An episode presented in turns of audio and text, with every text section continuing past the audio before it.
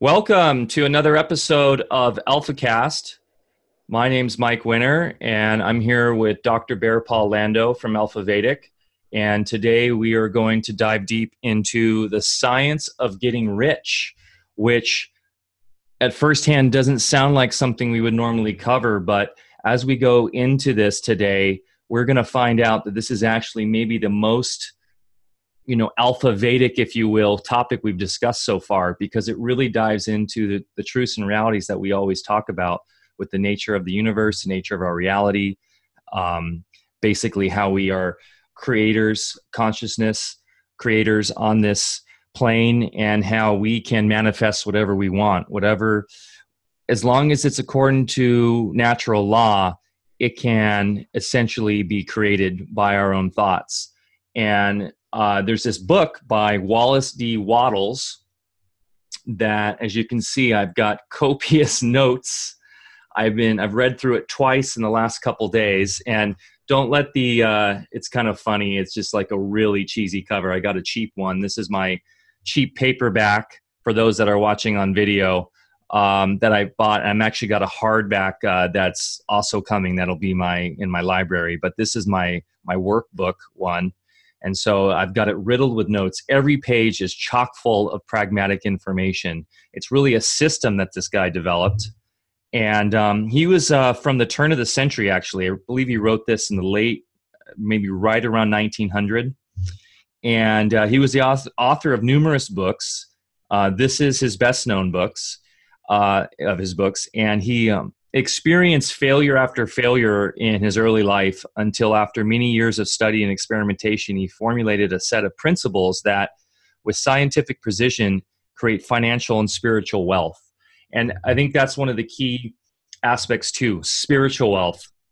And we're going to get into this. This is not some cheesy get rich quick uh, seminar we're doing today. This is not something we're selling.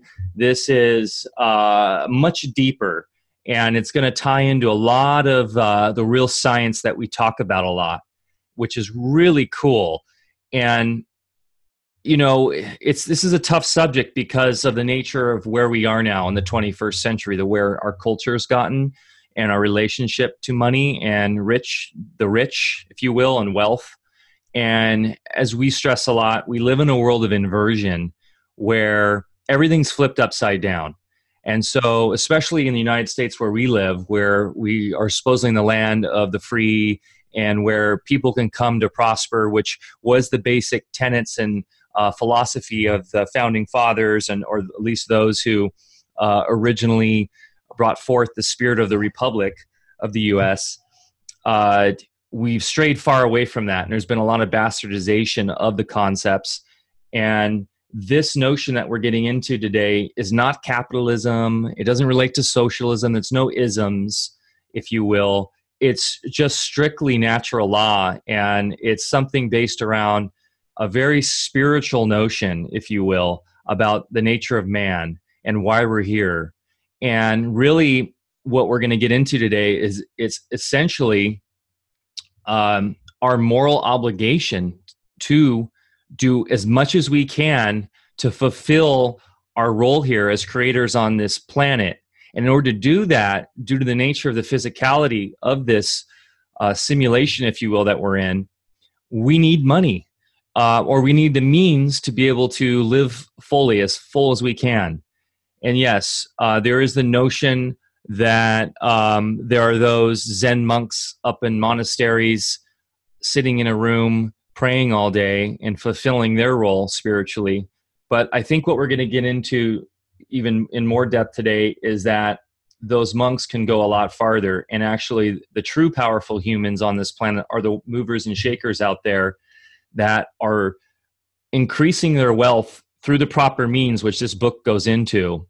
And this is not what you think. This is not um, uh, getting rich by through, well, one of the main tenets we're going to get into is this is all about attracting financial success through creative thought, through being a creative force on the planet. It's not about putting anyone down. It's not about competition. That's going to be a big thing we're going to get in today. It's not about limited supply and demand. It's not about any of the stuff capitalism talks about. This is actually a much more etheric, if you will, spiritual, deeper sense of the way the world works and how we, um, as the creators on this plane, um, in our true nature, must do this in order to help fellow man, help ourselves, and really fulfill our total potential. So, this is going to be a really fun and exciting uh, talk today. Bear, do you have any initial words for this from your perspective? Well, I would like to share with people how you can make $10,000 a week from home. Ha ha! Bingo. Yeah, we're going to get into that. oh, that's not the one you were t- talking about? Oh, this is a different one. Yeah, but that's okay. Uh, sorry. That's great. Yeah, no. Um, I think a lot of people see the tagline of this and go, "Oh God, one of those." Um, hilarious. But um, yeah, I know you're going to have a lot of amazing things to say today about this because it really is going to tie into waveform mechanics and uh, how the simulation theory and all this works. Um, so yeah, let's just dive into it, and we'll kind of go into the initial concepts and notions of um, of the philosophy behind uh, what Wallace Wattles is talking about, and then we can kind of get into this more of the specifics, and I'll just kind of start walking people through um, the discussion here and the, the actual science behind it. It's an actual practice. So, just like um, if you're trying to be the best athlete or uh, learn a martial art or skill or be an, an, amazing musician, it takes practice and it takes a certain um, uh, methodology and skill set and an actual uh, mental discipline. And that's what all of this is about. Uh, and also a, a spiritual discipline. And so, just some philosophical background uh, behind uh, a lot of the notions of this of this practice of the science of getting rich.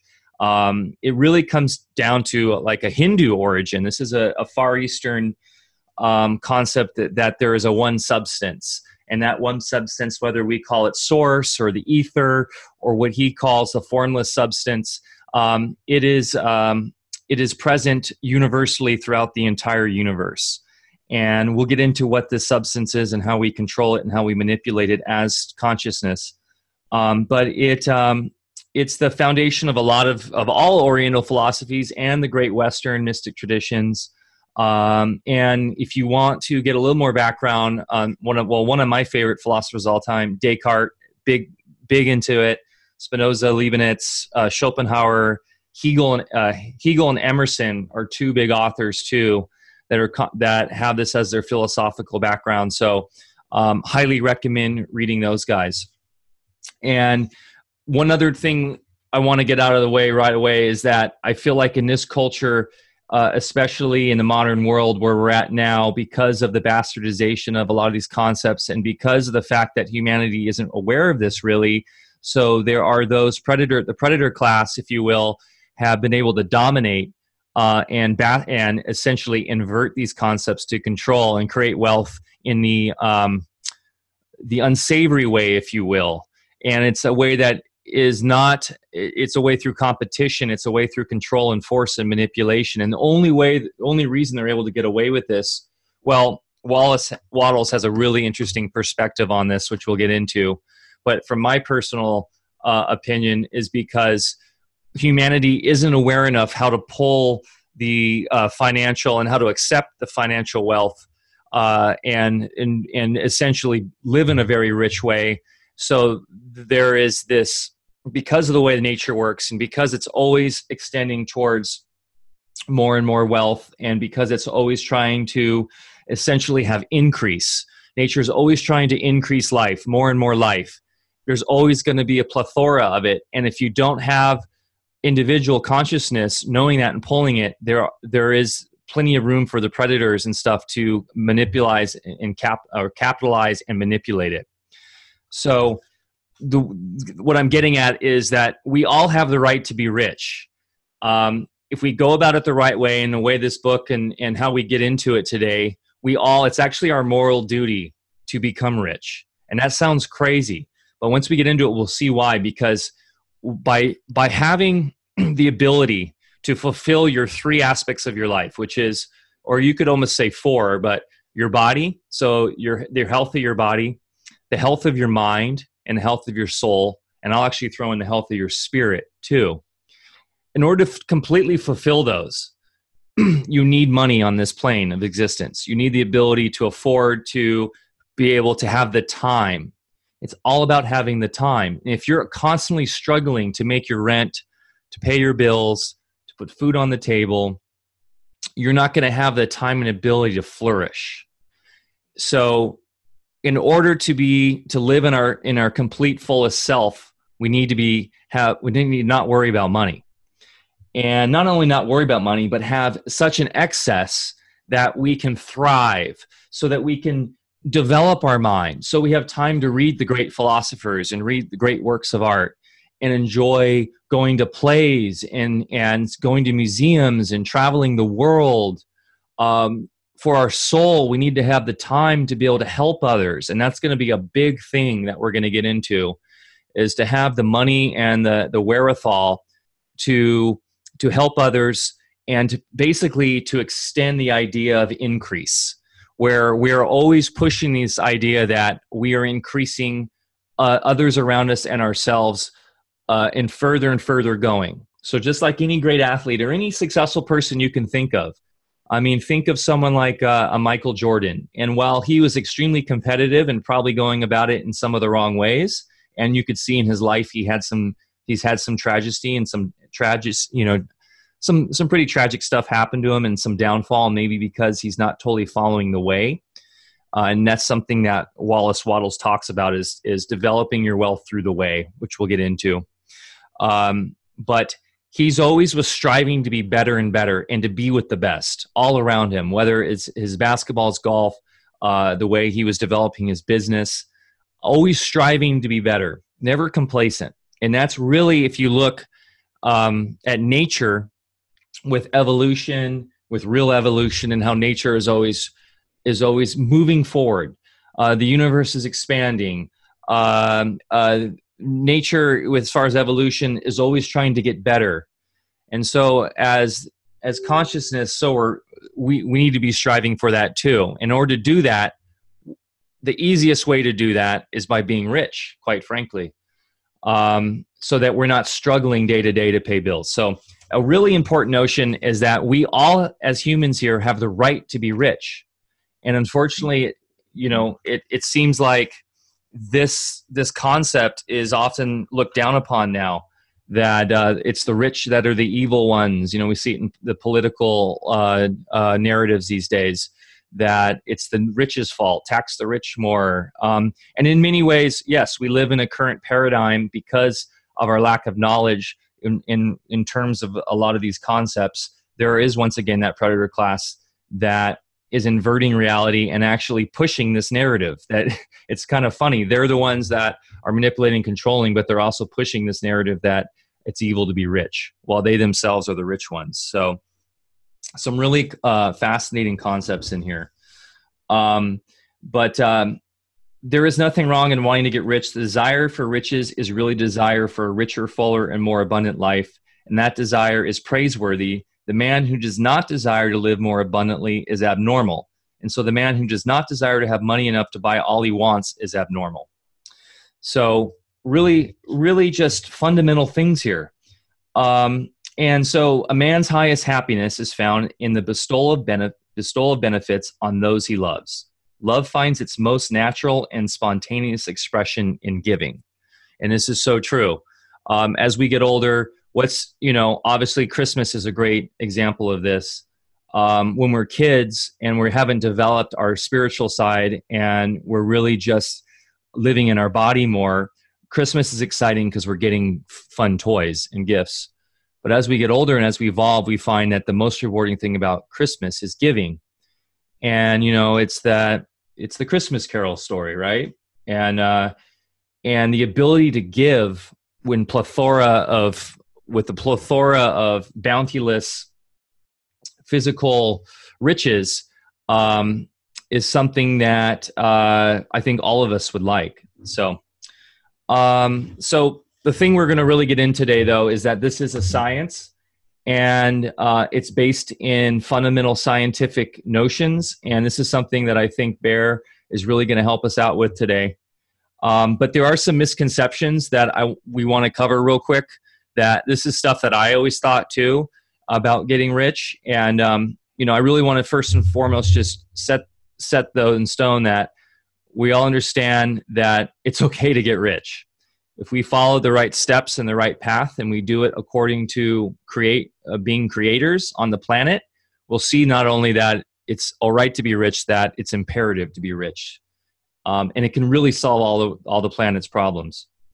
Um, so a couple misconceptions here I wanted to just nail down because this these are things that uh, you know I always thought, and there were things I would tell my kids and stuff, and it's really interesting. So getting rich is not the result of saving or thrift. Many very penurious people are poor, while free spenders often get rich. Nor is getting rich due to doing things which others fail to do, for two men in the same business often do almost exactly the same things, and one gets rich while the other remains poor or becomes bankrupt. And from all these things, we must come to the conclusion that getting rich is the result of doing things in a certain way. And that's what we're going to really cover today is living by this way. And this way is something that's harmonious, it's it's extremely moral, uh, and it's really conducive to natural law. And the first concept that he covers that um, is something that we talk about all the time is this notion of what he calls the original substance or formless substance. It's what the ancients talk about, it's what all the mystic schools talk about. And he basically says everything you see on earth is made from one original substance, out of which all things proceed. Um, there is no limit to the supply of this formless stuff or original substance. Uh, nature is an exhaustible storehouse of riches. The supply will never run short. Original substance is alive with creative energy and is constantly producing more forms. And this is extremely important. It's the first foundational concept of this book and something we talk about all the time, Bear. Um, whether you call it source, whether you call it ether. There's a lot of different traditions that call it different things. This is the um, the substance that essentially formulates and manifests into physical form. I mean, what what do you uh, what do you like to call it, Bear? Stuff. Okay, you threw out a lot of stuff there, and uh, I haven't read this book, um, and I'm eager to hear more about it. You know, with everybody else but uh, I'll add some commentary for what it's worth. Sure. First off, I'm encouraged to hear that being thrifty uh, isn't the way to do it because then that means there's still hope for me out there. um, so, uh, if we look at getting rich, if we get into the pure scientific principles of how that happens, which uh, we can relate uh, everybody from Walter Russell to Napoleon Hill and to others that understood how that actually happens. If we think of money as the end goal, and if we lose sight of how we're actually making it happen in the pursuit of money, then we unknowingly or unwittingly bring ourselves right back into the polarity consciousness and into the illusion because if we are so hypnotized on money, which is the end game of the controllers, is to create these baubles that we then think are real, and then we make our whole lives uh, in the you know about getting uh, you know little fictitious digits in a bank account. Um, you know, then we're going to be disempowered whether we get the money or not. In fact, you know, how many of us know people that uh, well, most people make their lives entirely about getting money. And then uh, the people that are successful, so called, uh, end up in their, uh, you know, rattling around their soulless McMansions and, you know, with closets full of junk that's going to be relegated to landfills very soon. And then they're still saying, what the F is life all about? And um, you know because they went for the end and didn't even consider how they actually were the ones that made that happen in the first place. Of course if you're solely focused on yourself as the source and working with the universal source to make that happen then you know that there's no such thing as scarcity. You'll never be in fear of scarcity ever again. And you'd understand that if you just make it about an end result such as money, well, then you're playing the polarity game again. You're going to end up with, okay, I got money. But then when you have money, then that creates the opposite polarity of limitation or lack of money. So let's take the people that are on the lack side playing the same game. And, uh, you know, of course, there's all sorts of gradations of wealth and not having. You can uh, have, um, you know, complete homelessness all the way to just kind of keeping, uh, barely keeping the wheels on the wagon, which I think they call that a job out in the outer world there. And then you have the people that actually make the money. But, you know, again, it's a pendulum on, on the two extremes, and e- neither side is actually considering how you make that happen. And let's just say you're one of these successful people that makes money happen. Um, well, now you've you know created something on one side of the polarity swing but we are not considering that money or what we think of as wealth in that way is only one dimension of our life. So if you create that kind of uh, plus on this side of the ledger well you're creating a minus on some other side and it may not come out in your bank account but it may come out in your relationships. It may come out uh, in your health. So when you go to the understanding of the science of creating and our divine right to create, and in fact, any notion to the contrary that it's not our divine right is actually nothing but human arrogance. And, um, you know, uh, you live by the sword, you die by the sword. Uh, you know, it's it's going to outplay somewhere in your life, and we see examples of that in people that are in success, successful in one area but not so much in the other. Uh, what we're talking about, I think, Michael, correct me if I'm wrong, is about creating wellness and prosperity. And of course, of course, prosperity is much different than just being rich financially. Yeah, in fact, so one of the very first pages on the book, um, he covers this, and this is what we're getting into what he calls the way and it's all about the process right? And the process and the goal which is complete prosperity. But there are three motives for which we live. We live for the body we live for the mind we live for the soul as i said and i throw in the spirit too. No one of these is better or holier than the other. All are alike desirable and no one of the three body mind or soul can live fully if either of the others is cut short of full life and expression it is not right or noble to live only for the soul and deny mind or body, and is wrong to live for the intellect and deny body or soul. So when we go to the monks, let's say, and they're just, you know, focusing on the soul, they're not living into their full potential. We go to the capitalist billionaire who's focusing on his body and maybe his mind, but has no soul. That's not the way. That's not the way to true wealth and prosperity.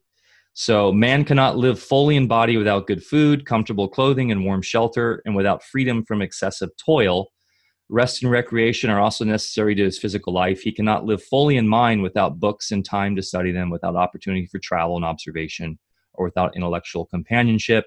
So, to live full, you know, to live fully in the soul, man must have love, and love is denied expression by poverty. So, essentially, yeah, the idea is in order it's kind of like um, you know the egg before the chicken kind of concept right? Um, but we need to have all of these things as you're saying to live in fulfillment. And i think what wallace wattles is saying is that there is this notion that because we live in this physical plane that in order to have these this complete fulfillment we need to not you know we need to have the vast capability to afford to do all this so that we can fulfill these and if you're living in abject poverty, that makes it very difficult to do so. Absolutely.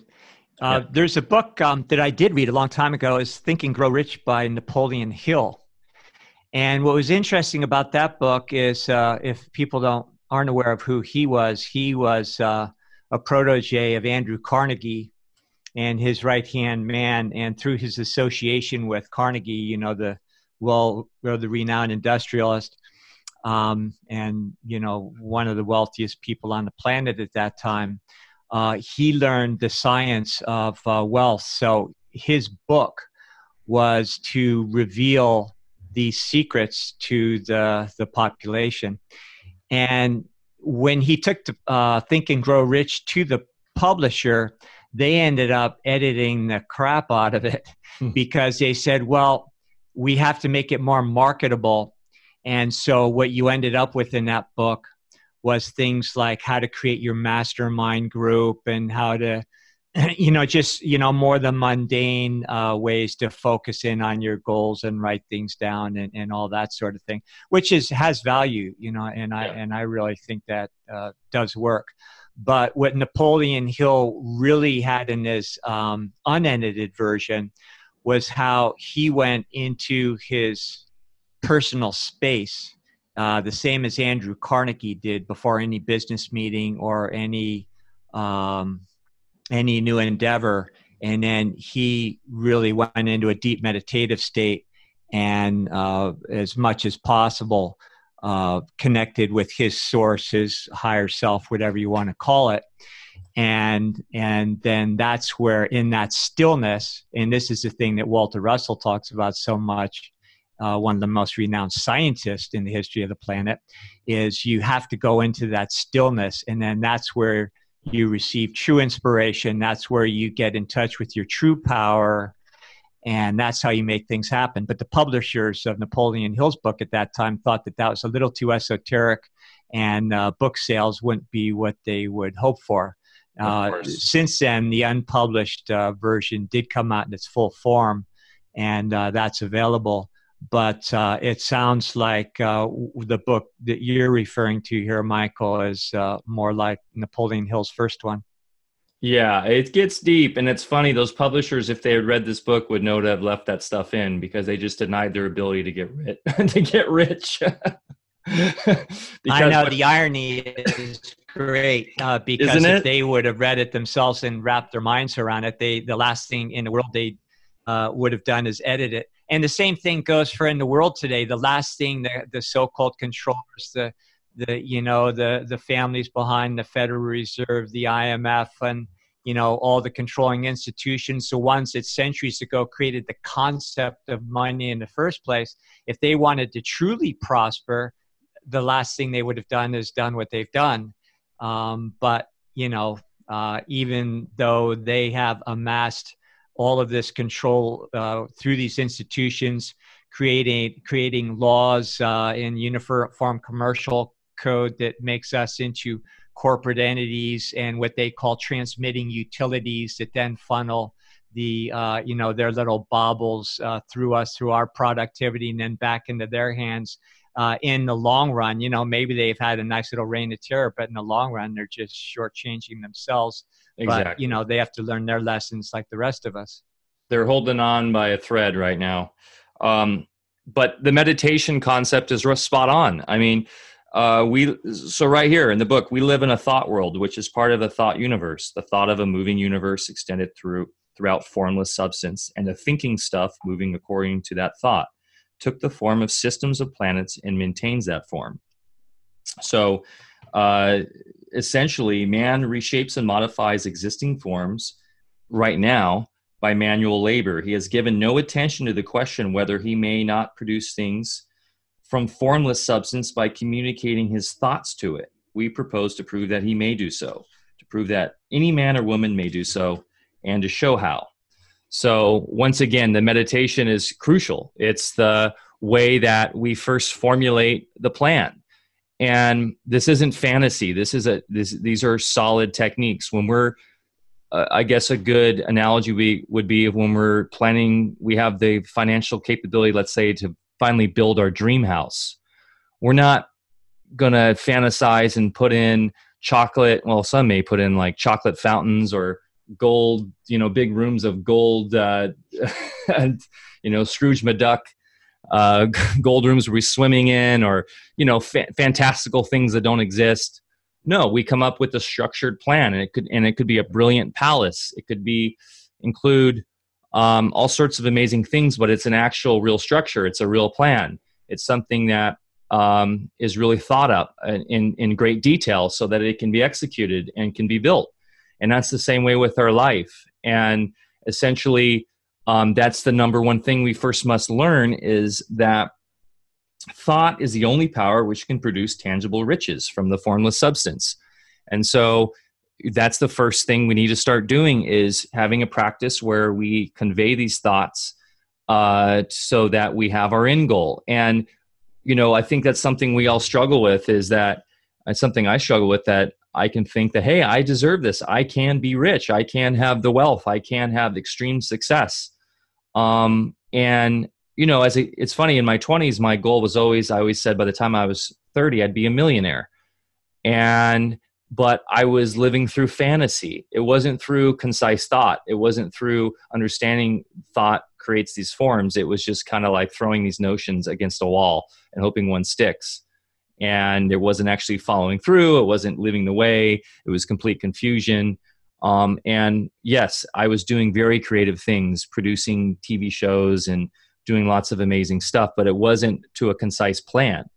So you know and i think a lot of people fall in this trap and we'll get more into this but it's not fantasy it's this is this is a concise methodology and a science to it um, so the idea is that to think we must think what we think is truth not regardless of appearances or what the cultural norms are. Super important concept. So it is up to us to think our truth and not what society says. Not falling into what society says is okay or what our friends or family say because quite frankly a lot today is focused on negativity. So um, we must think for ourselves and believe in ourselves and actually to think it says here to think according to appearance is easy to think truth regardless of appearance is laborious and requires the expenditure of more power than any other work man is called upon to perform so if you think about it, it's really the great innovators, the great entrepreneurs in this world are the ones that buck the system. They're the ones that thought of things that people said were impossible. And they're the ones that made it happen because they believed in it. They did everything they could to form form it into reality and then they prospered from it.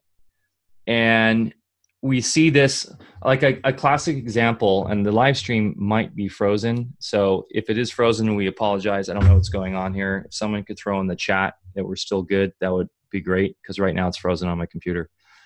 Um, but either way uh, a great analogy that i was thinking of on this i mean this is really the american way right? This is the the true like uh, you know concept that um, that is like why people came to America was to live their dream.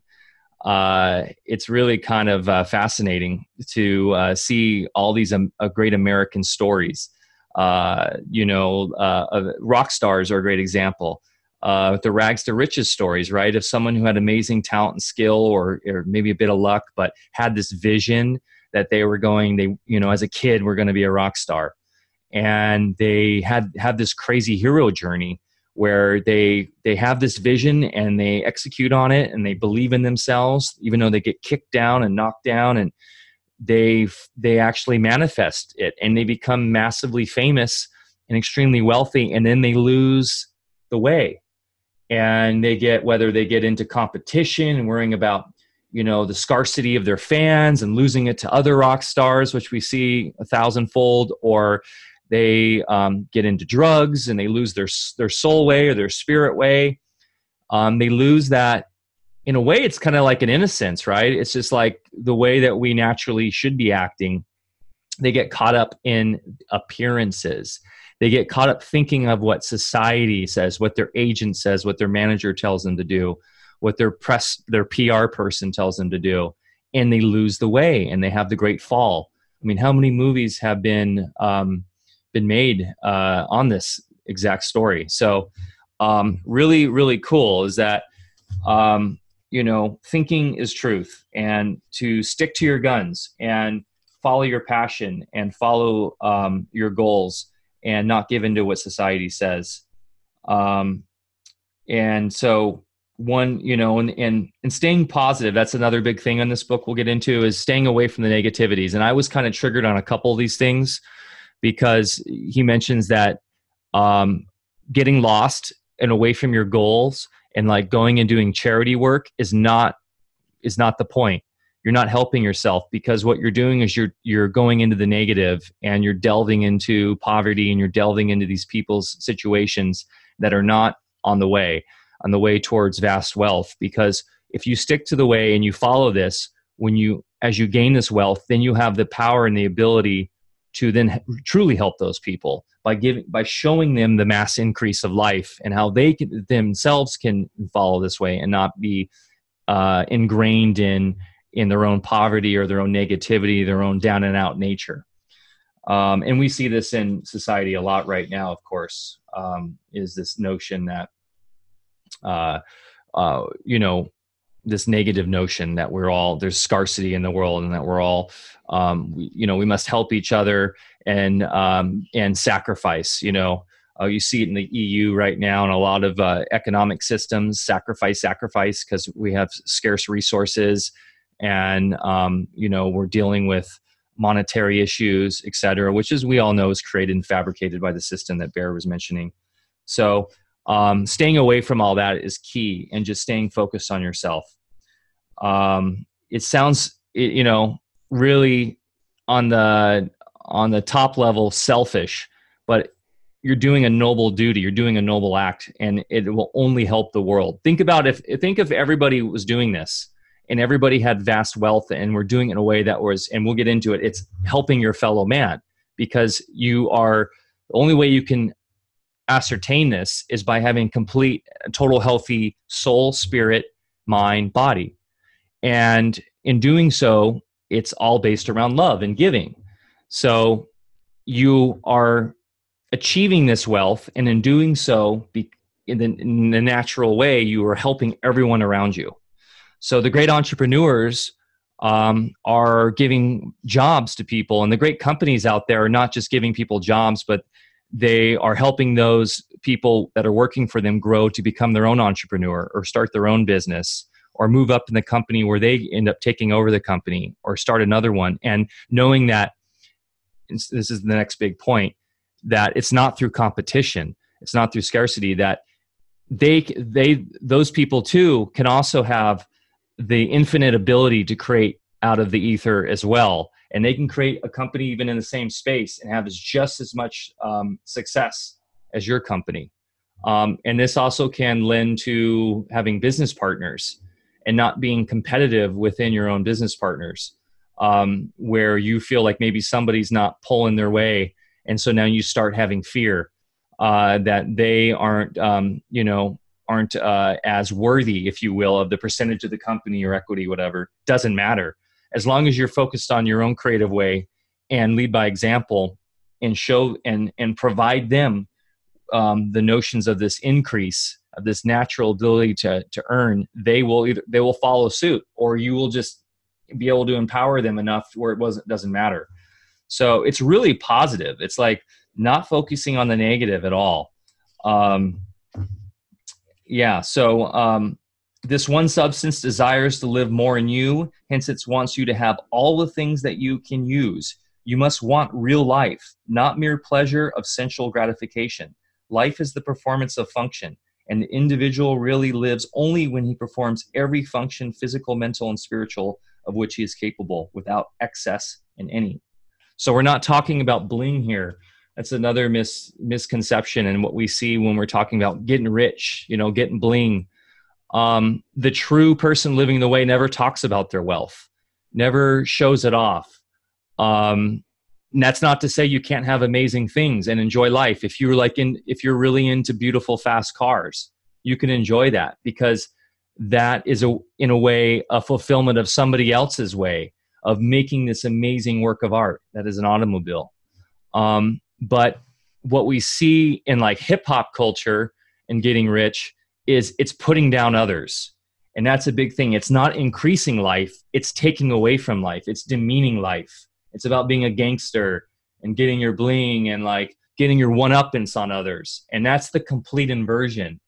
And that will only lead to the lack of wealth and will lead to a soulless life. Um, so we must focus on our true purpose of life which is to complete to consistently and always be working towards increasing, increasing our soul um, life, increasing our mental awareness, uh, our ability to learn more. Um, I think of my friends who are very successful, and I have friends that are very wealthy from a very young age, and they have a vapacious, is that a word? They have a voracious, excuse me, um, hunger for for edu- for educating themselves, for experiencing life, for going to things and doing things, from traveling to going to the Alps to ski to um, you know, uh, running the Boston Marathon, trying new things, going, doing crazy stuff, living a wild and crazy, amazing life. It's super exciting. Um, and by doing that, you affect all those around you. So this is, you know, and it's not to say you you're not going to have pleasures in life, of course, but it's not something where, like again, where the hip hop culture, where it's like this just totally empty, soulless um, wealth generation where you're getting your one uppance on others. Um, on the flip side of that, this is a really interesting notion that extreme alter, altruism is no better and no more nobler than extreme selfishness. Both, both are mistakes. Um, get rid of the idea that God wants you to sacrifice yourself or God or, or the true source or whatever you want to call it um, and that you can secure his favor by doing so. God requires nothing of the kind. What he wants is that you should make the most of yourself for yourself and for others, and you can help others more by making the most of yourself than in any other way. Um, this is really big. Remember, however, that the desire of substance is for all, and its movements must be for more life to all. It cannot be made to work for less life to any, because it is equally in all, seeks, seeking riches and life for all. Intelligent substance will make things for you, but it will not take things away from someone else and give them to you. You must get rid of the thought of competition. You are to create, not to compete for what is already created. And this is huge because um, what are we taught about currently getting rich and about capitalism and about uh, the way of business? It's a competition, supply and demand, um, you must outcompete your your fellow man. And it's um, really what what this is getting into and what i'm sure bear what um, the book you were mentioning talks about is that it's actually the exact opposite. Uh, it's cooperation and creation um, just how nature works. So um, that that's probably one of the biggest takeaways that i had was from this was that it's not about competition i'm not saying that competition um, can't be healthy in certain aspects, like when we're talking about sports and and stuff. But also, if you think of the great sportsmen, what they what is sportsmanship? Sportsmanship is about helping your fellow man. It's about being creative in your sport, right? The greatest athletes were the ones that um, kind of redefined what the sport was and pushed the limits with their own creativity and learn new techniques and um, you know, you going back to Michael Jordan, he was an insane competitor, but he lifted all his teammates. He believed so much in his own abilities that he won six NBA championships and even tried to play professional baseball. Um, I know they're they're crazy competitors too, but it wasn't it wasn't competitiveness to the detriment of his teammates or to the detriment of his success as being the greatest um, it did drive him, but in the end, it was him as a as a as the utmost creator in the sport. Um, Michael Jordan to me is my favorite basketball player of all time because he pushed the limits beyond what anyone thought was possible. And um, I'm sure, Bear, you being an athlete, I mean, what do, what do these concepts mean to you? Because I, I know you played, you could have probably played professional football. You were played D1 you're really humble about it, but you were you played in the big level of college football, and so being in that competitive side of life, what's your take on that idea? Yeah, first off, um, as an aging athlete, uh, anybody will tell you your uh, athletic career gets better the older you get. Um, so uh, that works for you. Anyway, we like to sit around and tell war stories and everything but that aside, yeah, I get you because I did play at a good uh, level and not just in football, but uh, other types of competitions. Um, uh, one other comment I wanted to make, just in all fairness to rap or hip hop music, uh, I have a, a, website that I go to from time to time that has conscious rappers, and there's just phenomenal music and lyrics. And so, not all hip music, hip hop music is uh, negative or bad. And actually, there's some amazing uh, artists that are just extremely uplifting. And you listen to the lyrics, and it's like, whoa, this guy's really tapped in. So, uh, I actually like some of the hip hop music, but you know, not the stuff that you hear just on the on the regular air, airwaves. Okay, so um, you know, you made a lot of comments here. Um, you were going back to everything from athletes to uh, you know musical artists that made it big and famous and and all. The moment their downfall began, you know, those that went in that direction, it's because what got them there, which was daring to be free in the first place and just do their own thing, uh, when they got a measure of success, then they started focusing on that success as their source, whether it was a bank account, uh, you know, all the the trimmings and trappings of the, you know their entourage, and the, so you can't ever take your eye on the ball, no matter how successful you get in the outer. You can never forget how your focus and your ability to create those forces, to mold those forces on the universal canvas got you there in the first place. So when people really get into hanging on to their money, managing their money, um, you know, trying to stay famous, uh, you know, and then falling into formulas to make sure they, you know, at the expense of the creativity that got them there in the first place, uh, that's it. so yep. again, it goes back to uh, not forgetting the source that got you there in the first place. Uh, another important point you you mentioned is we're taught that being prosperous or wealthy requires us to be sympathetic to people that don't have.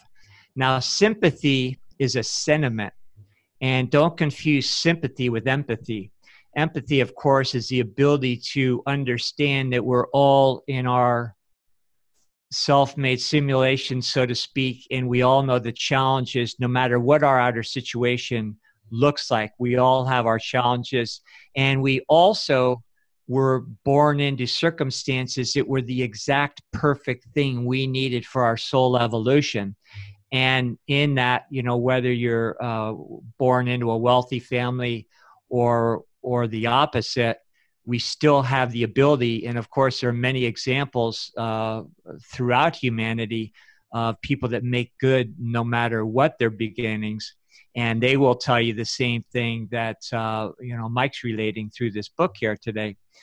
So um, when you go into sympathy, of course, if you understand the electrical forces that you are putting in motion when you feel sorry for somebody, or maybe you feel guilty because you have more than somebody else, you might as well throw an anchor around their neck rather than a lifesaver because you're not only piling on their own challenges on the psychic plane that makes their um, their plight even more worse because you're seeing them in a limited way rather than seeing them for what they really are, which is a powerful spiritual being uh, if you are empathetic and really wanted to help anybody, again, you would be focused not just on your own success, but through that success, you would be creating uh, businesses or other means where other people would have an opportunity to do what you did. That old saying, uh, you know, you can either give somebody a fish or teach them how to fish. And uh, that's why the welfare state never works. That's why the welfare state was created purposely in order to perpetuate poverty.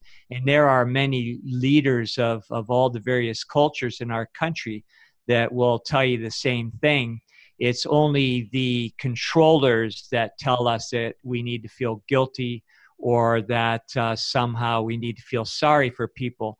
The most demeaning, disrespectful thing you can do to any other human being is to feel sorry for them. That doesn't mean that if you're in a position where you can lend a helping hand that you don't do it.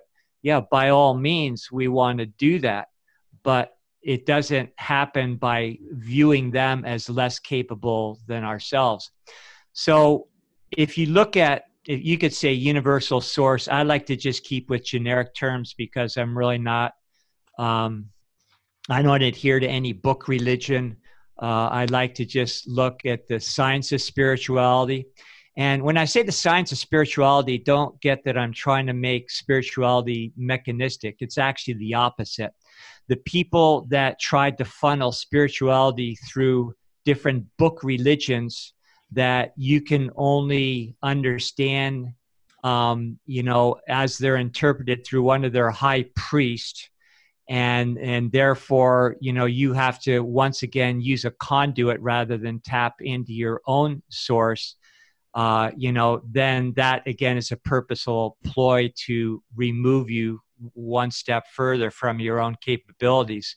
So what we need to understand is that we were all created in the image and likeness and that means uh, you know the universal creator uh, provided a canvas for us now, I like to go into the mechanics of it because uh, that's all been laid out for us. And there's a reason why this real science isn't taught to people like myself in medical school or, or, or in you know, MIT in their physics programs and, or, or to engineers, because that would end the reign of the controllers.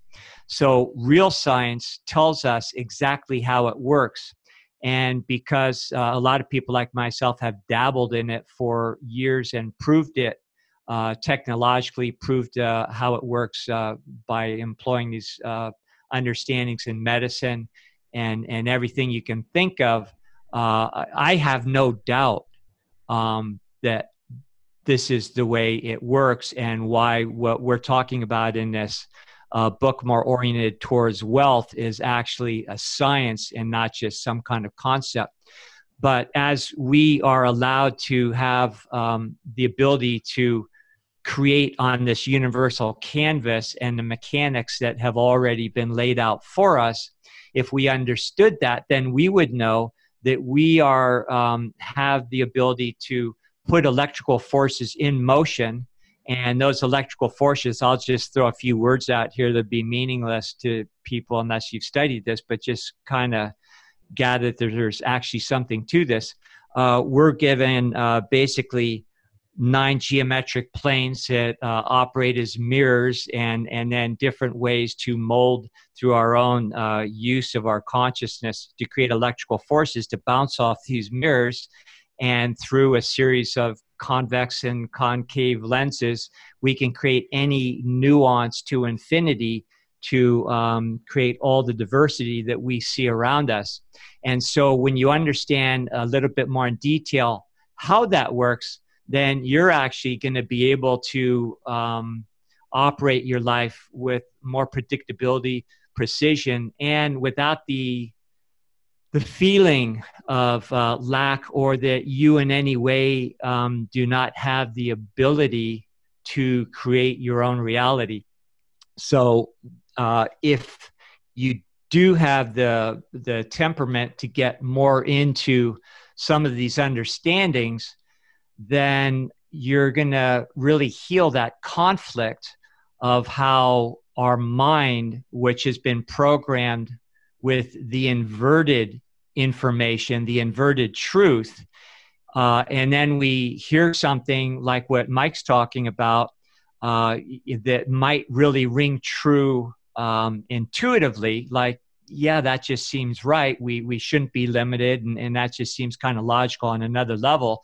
But when your mind has got all these inverted truths, then that's when that cognitive dissonance uh, sets in. That's when you get confused. That's when uh, your mind and your heart are now divided. They are not operating as a single brain the way it's supposed to operate, and you're in conflict with yourself.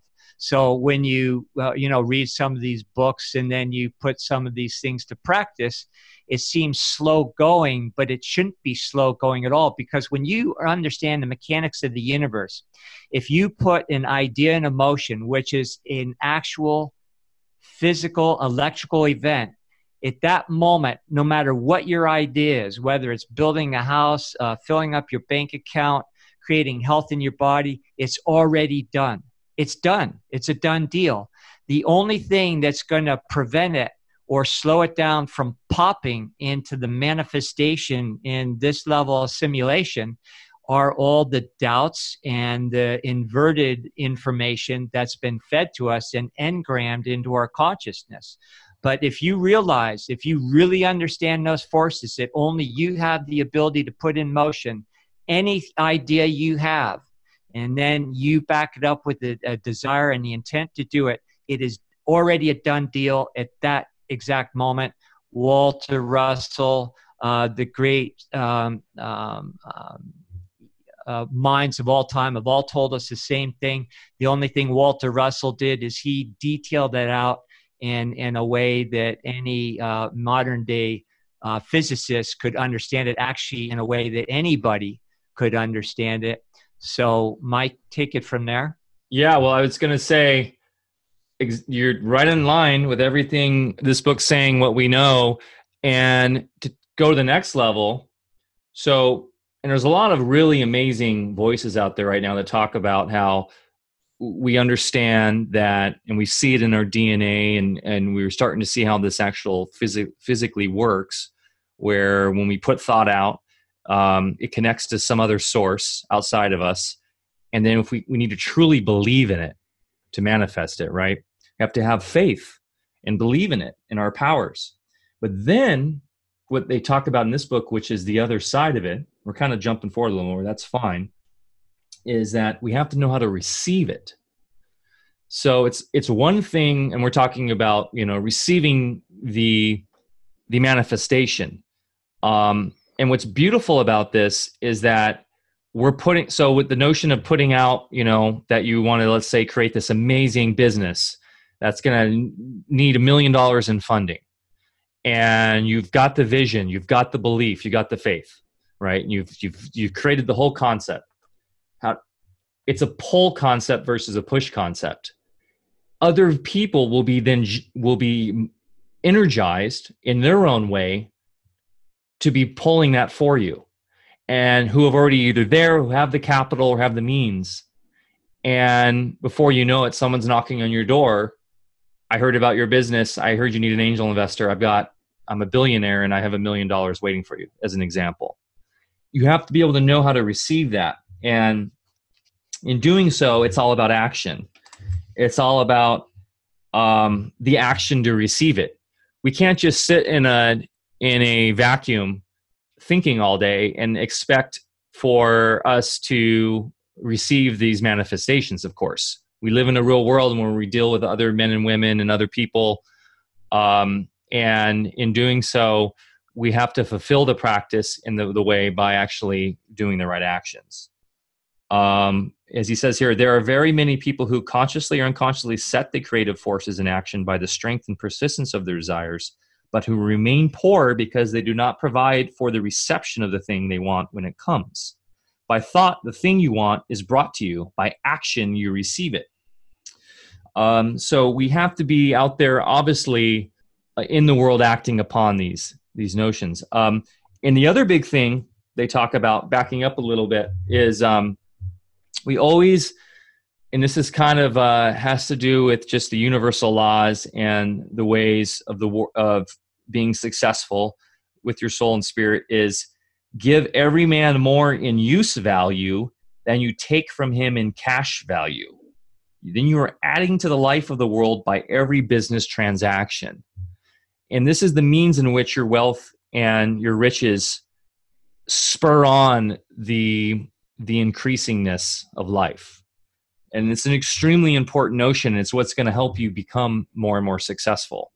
And i think to some of my friends that i know are extremely successful and this is so true they're always giving more than they're that they're giving more in val, life value than in the cash they're accepting or than in the monetary re- reward they're accepting. And that's true with any successful business right? If you're ripping people off and you're pulling little scams and stuff, in the end, you're not going to be successful. Um, this is really like common. A lot of this is common sense stuff. And then the other, the other really important thing is gratitude. Uh, extremely, extremely important. Um, you know, uh, essentially, the law of gratitude is the natural principle that action and reaction are always equal and in opposite directions. And so, um, basically, the idea is that whenever you are are now formulating, manifesting, and seeing these riches, being gra- gracious of them and thinking thinking this reality or whoever yourself or whatever being gracious about it is so so important. It, it basically closes the loop if you will. Um, so uh, many people fail to express thinking sub- impress thinking substance because they have themselves only a vague and misty concept of the things they want to do to have or to become. It is not enough that you should have a general desire for wealth to do good with. Everybody has a desire. It's actually going out and doing it. So this is kind of summarizing stuff. Going out and doing it, envisioning it, making it happen, having the faith that's going to happen, acting upon it, receiving it, and being gracious about it. Um, so, a, a, basic summary here is this there is a thinking stuff from which all things are made, and which in its original state permeates, penetrates, and fills the inner spaces of the universe. A thought in the substance then produces the thing that is imagined by the thought. Man can form things in this thought, and by impressing his thought upon formless substance, can cause the thing he thinks about to be created, as Bear just expressed and explained scientifically with the uh, electrical systems that are present throughout the universe. Um, in order to do this, man must pass from the competitive to the creative mind. He must form a clear mental picture of the thing he wants to do, and with faith and purpose, all that can be done each day, doing each separate thing in an efficient manner. And this is kind of the, one of the last big things is doing everything in the most efficient way possible.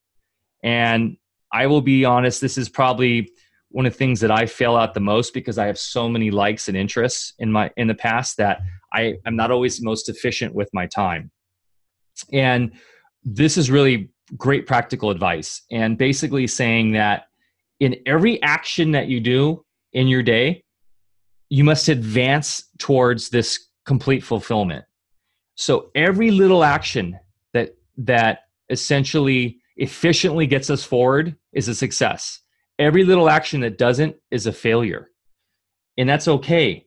But we must fill our present places with these little efficient tasks. Otherwise, we are not helping ourselves or helping society. So what they what he calls it is the world that what he says is the world is advanced only by those who more than fill their present places. Super important. And so that means is that you are every day striving, you are you are being a conscious creator. You are you are doing better as much as you can. So, you know, some of the vices, sloth and laziness and stuff, don't play into this. Um, if no man quite filled his present place, you can see that there must be a going backwards in everything which is not natural law, which is moving forward. Those who do not quite fill their present places are dead weight upon society, government, commerce, industry. They must be carried along by others at a great expense. The welfare state. The progress of the world is, re- is stunted only by those who do not fill the places they are holding. They belong to a former age and a lower stage or plane of life, and their tendency is toward degeneration. No society could advance if every man was smaller than his place. Social evolution is guided by the law of physical and mental evolution. In the animal world, evolution is caused by excess of life. So, once again, moving forward, always moving forward in every little act you do. Uh, really, really cool stuff. So, once again, the summary is is understanding that there's this ever-present formless stuff out there that we can shape and control by our thoughts and that we can manifest if by having a concise thought form and believing in it then acting upon it of course being thankful and gracious for it and being as efficient as we can every day in formulating it. I mean that's kind of i you know the basic basics behind it. Um and then of course getting into the right business. There's some more fundamental things um, that are pragmatic. You know obviously if you are um, born into this realm, you know, in a certain handicap, for instance, it's going to be harder for you to excel at certain things that that handicap is going to you know stunt you from doing. Um, as a really generic idea. Um, you will get rich most easily in point of effort if you do that for which you are best fitted, but you will get rich most satisfactorily if you do that which you want to do the most. So, super mm-hmm. crucial. Yeah. Um, and I feel like that's a big issue with our society nowadays. It's like pick one thing, you know, that makes the most sense. Go to law school, go to medical school, and because that's the best thing that you should do, and that's where you're going to make the most money. But is that really what you want to do? Um, is that really what you were brought here to do? So understanding that is super, super crucial. So picking the right job um, is is really important. And if you're stuck in a place right now, you're never stuck. That's and that's the most that's the, like a really powerful message about this is you're never stuck because instantly you know that there's there's infinite potential because we're conscious creators. And you can start working within your current job to move forward towards your your real way and to the real path. Um, you can do what you want to do and it is your right and privilege to follow the business or avocation which will be most congenial and pleasant.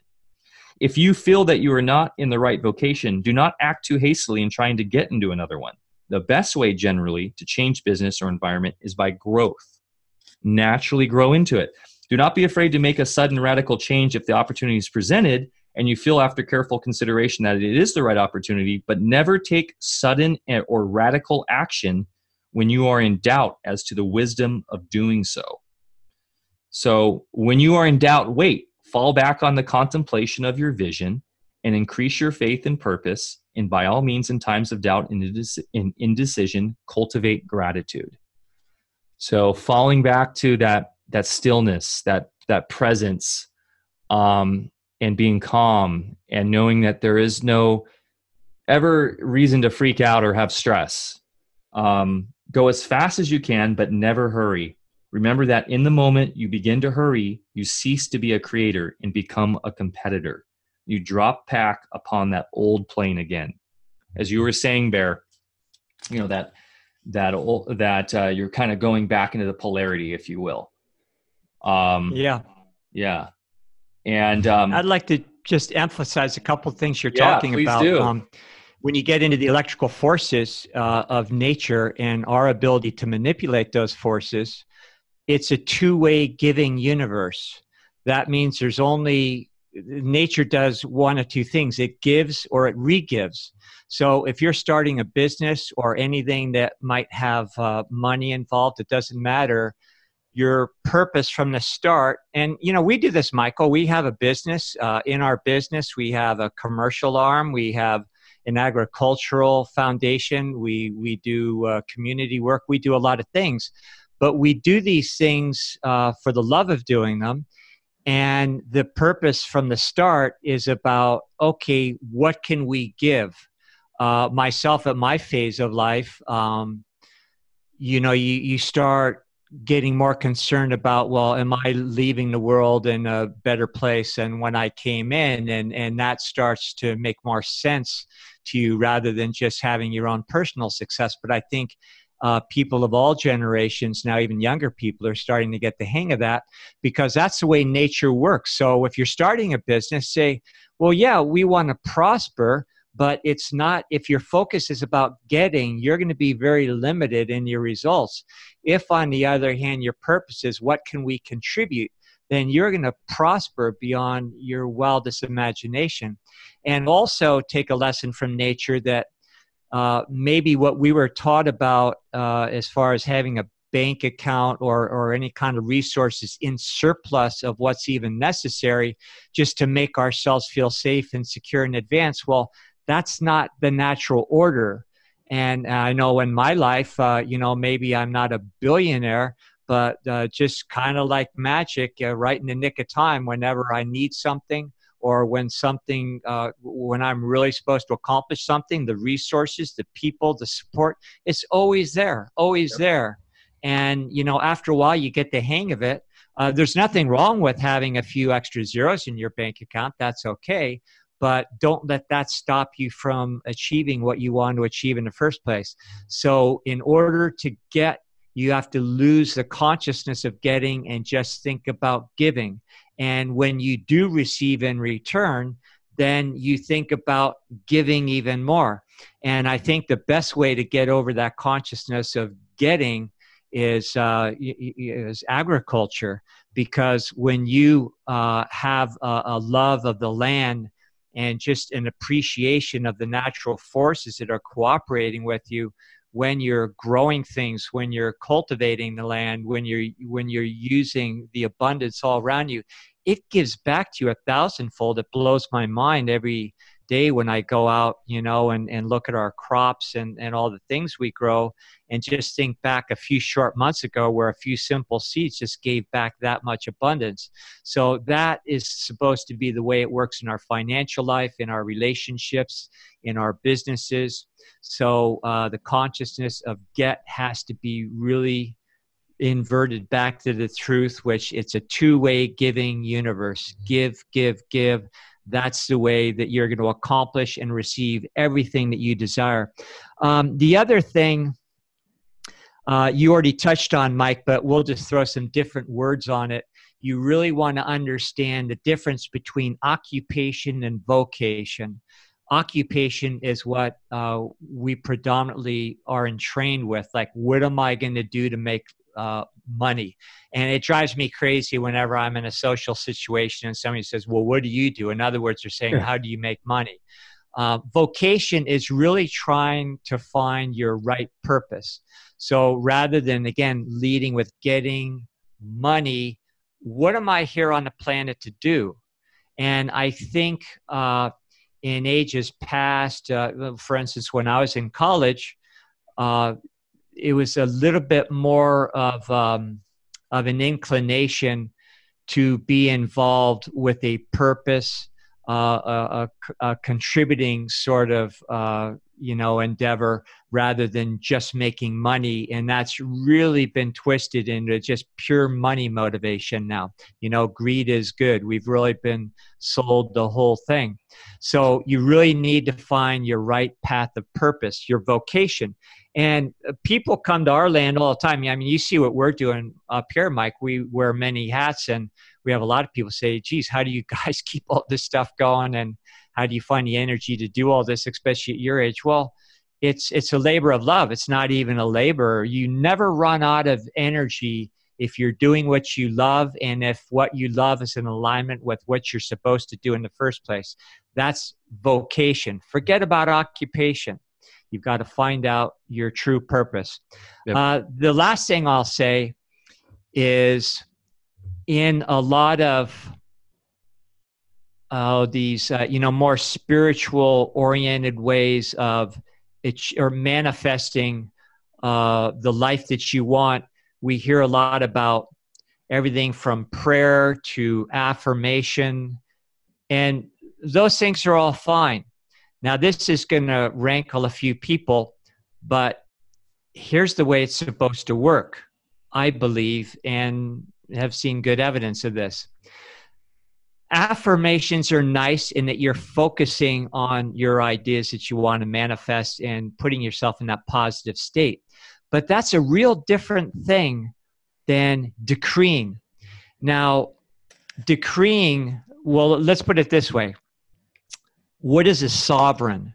You know, we think of a sovereign as a king or a queen, royalty, and a sovereign decrees. They don't supplicate themselves. Now, people say, whoa, that's pretty arrogant. You know, you're putting yourself before God or some such thing. No, no, no, not at all. In fact, it's absolute, again, human arrogance to think that somehow we can limit uh, the universe or limit God, whatever you want to call it um, we are we are giving free reign to create beauty in our little coordinate in the universe. And so if you want to make something happen you have to have a little bit of an attitude. You decree it just like any sovereign. You decree it and you have that full expectation. You know that is your right.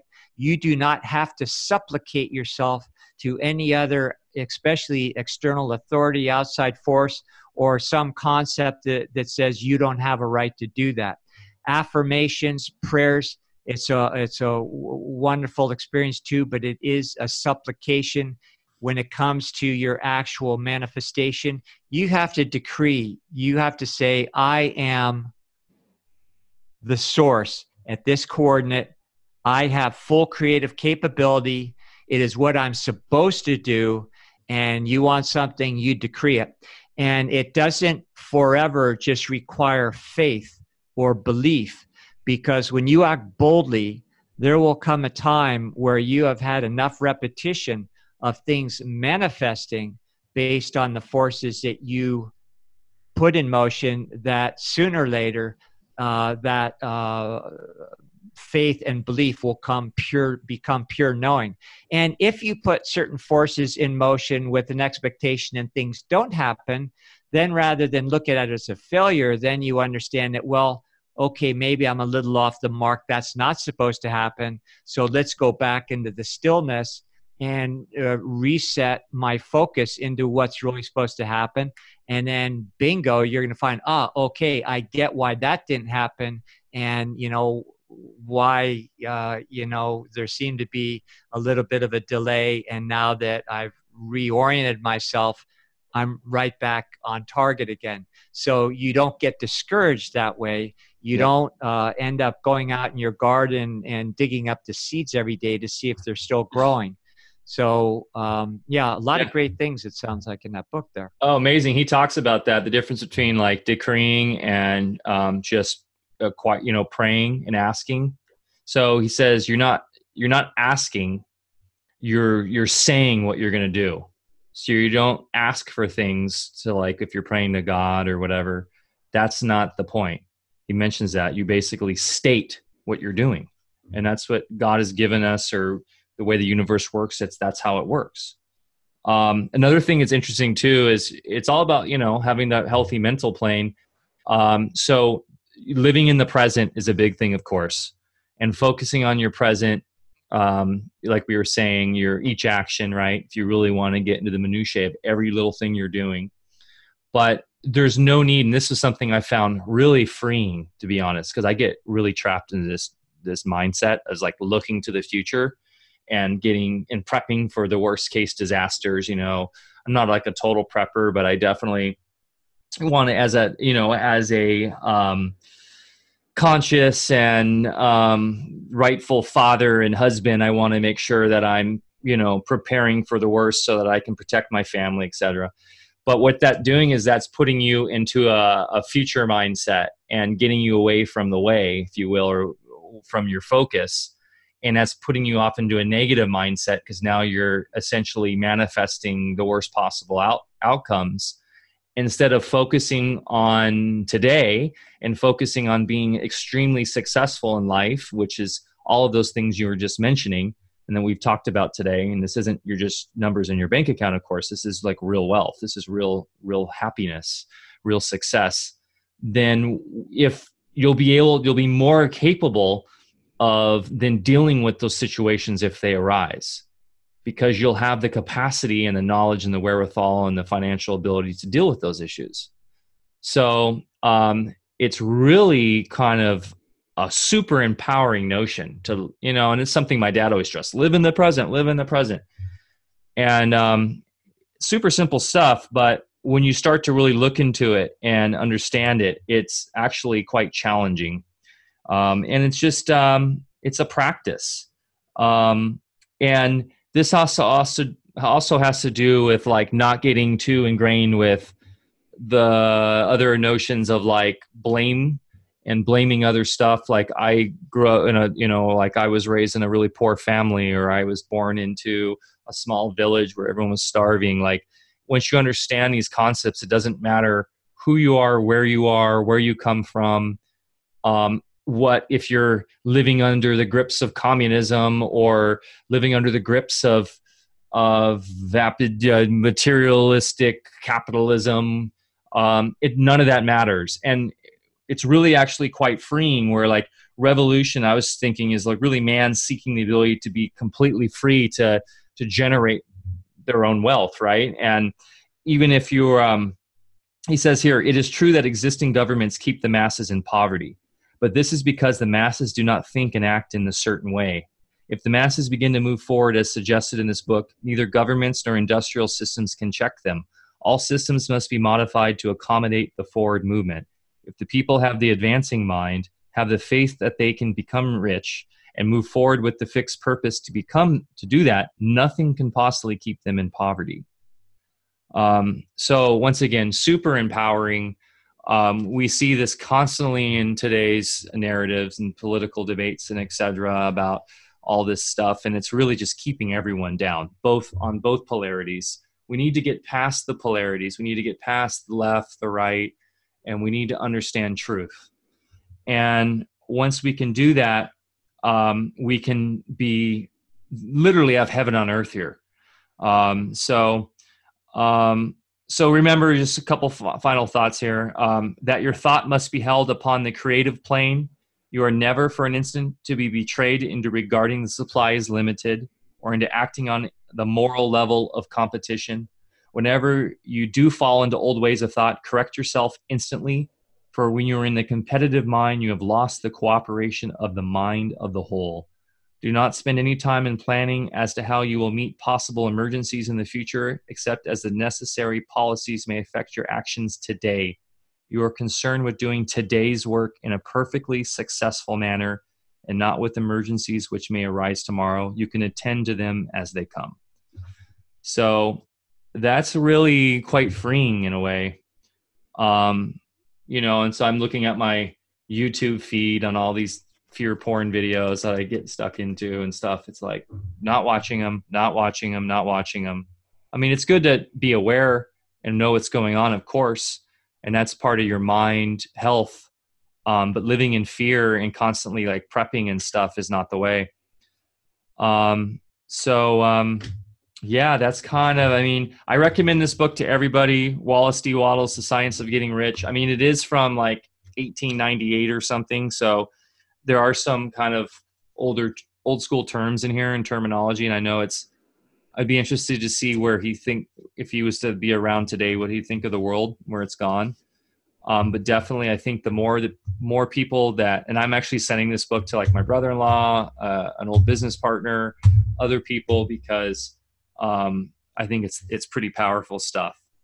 So um, hopefully, we're able to give everybody a good kind of synopsis of the concepts here and um, even go much deeper with Bear's knowledge and our and our other you know people that we that we love like uh, Walter Russell and uh, some of the great mystic traditions and such. Um, any final words, Bear, for today's show?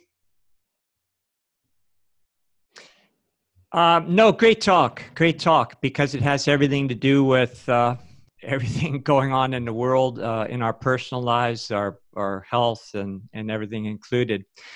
And in the weeks ahead, uh, we're going to have some great guests, and each one of those guests is going to emphasize with their own personal experience and stories how this electrical universe really works. For instance, I think in a week or so, you correct me if I'm wrong, Mike uh, we have someone who's going to be talking about how to protect. Uh, he's more of an expert in uh, protection uh, for your physical health and mental yeah, health Justin from Franson. Uh, toxic yeah. electromagnetic frequencies from Wi-Fi's, all that sort of thing. So he's going to talk about that. But what does that even mean? It means well. There are distorted electrical waveforms that are affecting our bodies, that are overriding the universal waveforms that we find in nature. So that will reinforce, uh, reinforce not in a negative way, but just in a pragmatic way. And you, you know, you can be in the moment and pragmatic at the same time. Uh, just like uh, you, you, know, we're farmers, so like uh, farmers of all time, it's it's not uh, negative to say, well, I better have a little extra hay in the barn or something in case the weather changes. And you know you you just prepare so that you can uh, you know ride out any situation and do what you need to do. So i don't call it prepping i just call it taking care of business.